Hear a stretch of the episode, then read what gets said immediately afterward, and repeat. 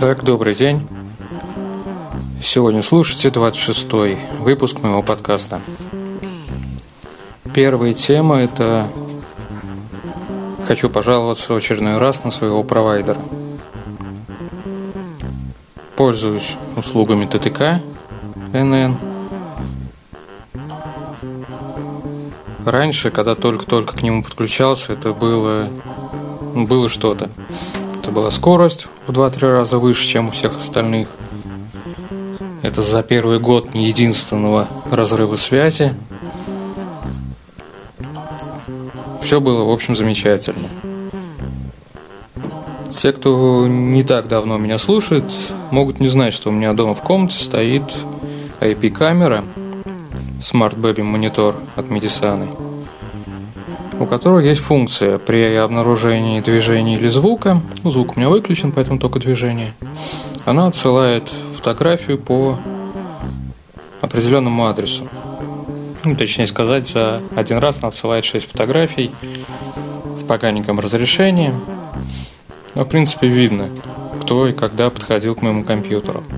И вот примерно где-то 2-3 недели назад я заметил такую ерунду, что в куче в большой куче писем, которые я получаю за день, появляется ну, примерно по 3, по 4 сотни писем о недоставке моего письма. Ну, рассмотрел я это технические сообщения и увидел то, что, ну, просто-напросто письма, которые отправляются по определенному адресу, а по этому адресу, адресу у меня отправляются только письма с камеры – происходит технический сбой.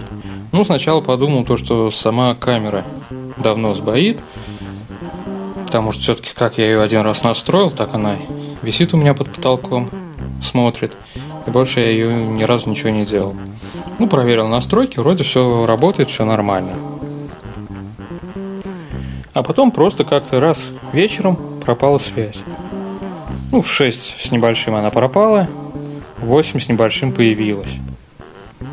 В этот промежуток позвонил провайдеру узнать, в чем дело. У вас, говорит, баланс нулевой. На мои возражения то, что только вот буквально неделю назад оплатил не за этот месяц, а за следующий, который будет, то есть за декабрь.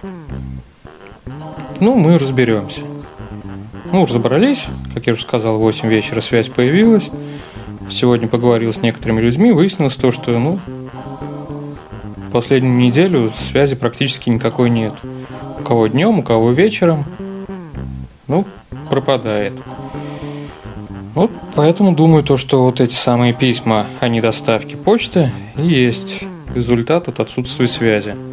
То есть камера отсылает, локальная сеть все-таки доступна, а вот большой интернет нет. И поэтому вместо нормальных писем доходят именно вот эти оповещения о том, что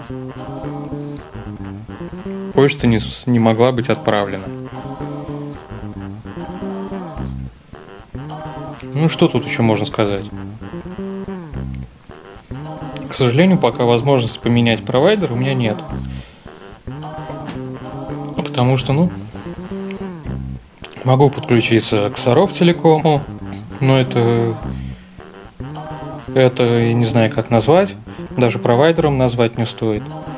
Потому что мало что они не работают с кучей роутеров, так у них еще и подсоединение идет как минимум с 10 с 15 раза.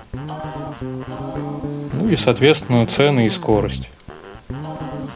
Не фонтан. Можно было бы подсоединиться к Ростелекому, но они пока, к сожалению, не дают ту скорость, которая мне нужна. Обещают в ближайшее время исправить, но пока возможности у них такой нету. Ну что, как только появится, скажем, хором ТТК «до свидания» и уйдем к другому провайдеру.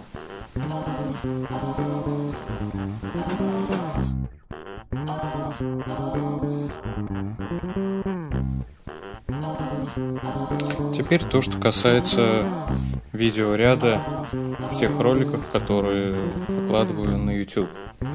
То есть не просто ролики, а именно которые относятся к подкасту. Сейчас это, ну не сейчас, а последние два выпуска это был просто черный фон, логотип гараж бенда и звуковой ряд. Ну, на данный момент все-таки я с гараж бендом разобрался.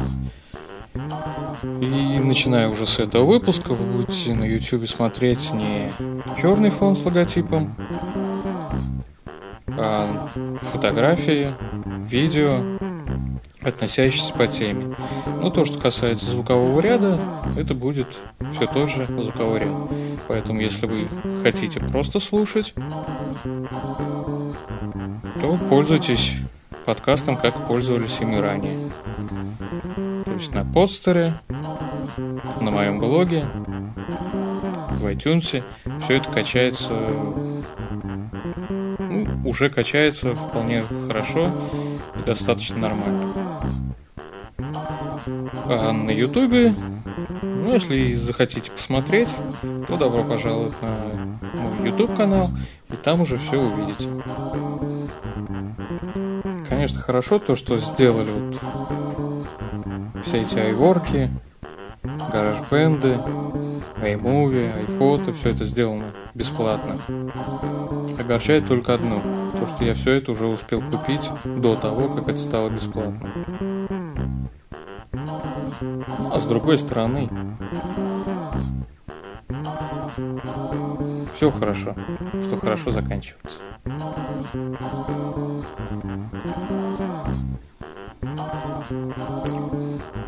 Следующая новость, про которую хотел бы еще рассказать, это наконец-то обновился Твитбот до версии 3.1 и Viber до версии 4 ровно. В Твитботе мне, в третьем Твитботе, что мне не нравилось? То, что пошли по пути наименьшего сопротивления и сделали иконки, как во всем iOS 7. То есть аватары круглые, что не есть, на мой взгляд, хорошо. И вот теперь в этом обновлении появились настройки. Аватары можно оставить круглыми, а можно сделать по старинке, как и раньше было, то есть квадратные.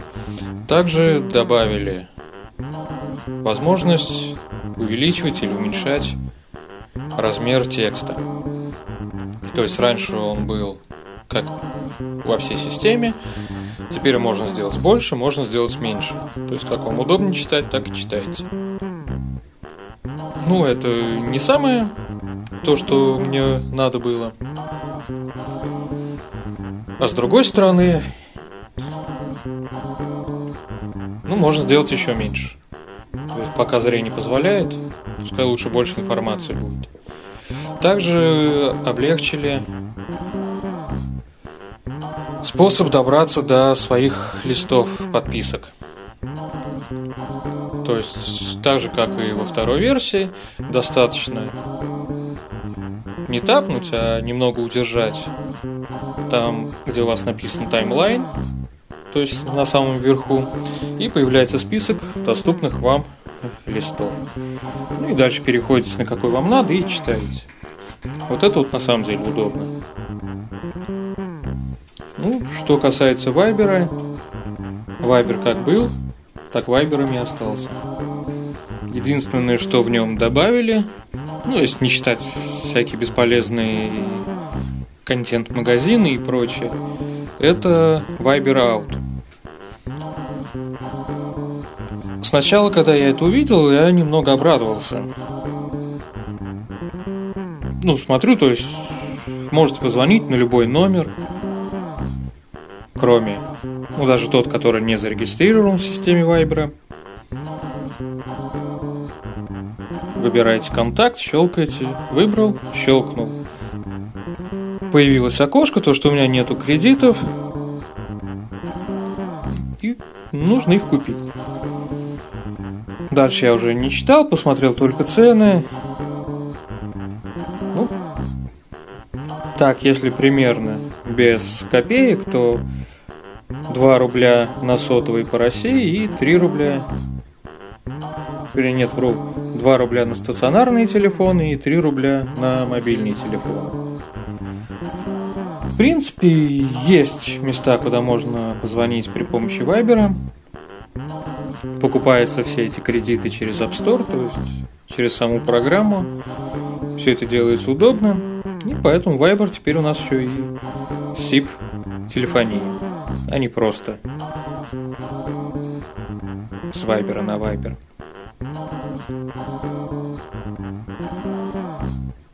Не скажу то, что все это очень нужно и полезно, но с другой стороны, как говорится, иногда бывает просто необходимо позвонить куда-то, куда с обычного мобильного не дозвонишься.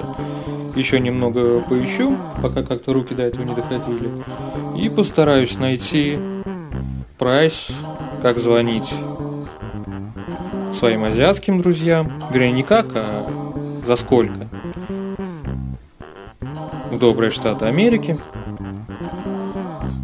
И если цена на, на те направления будет уже лучше, то кто знает, может Viber и останется своим постоянным SIP-телефоном.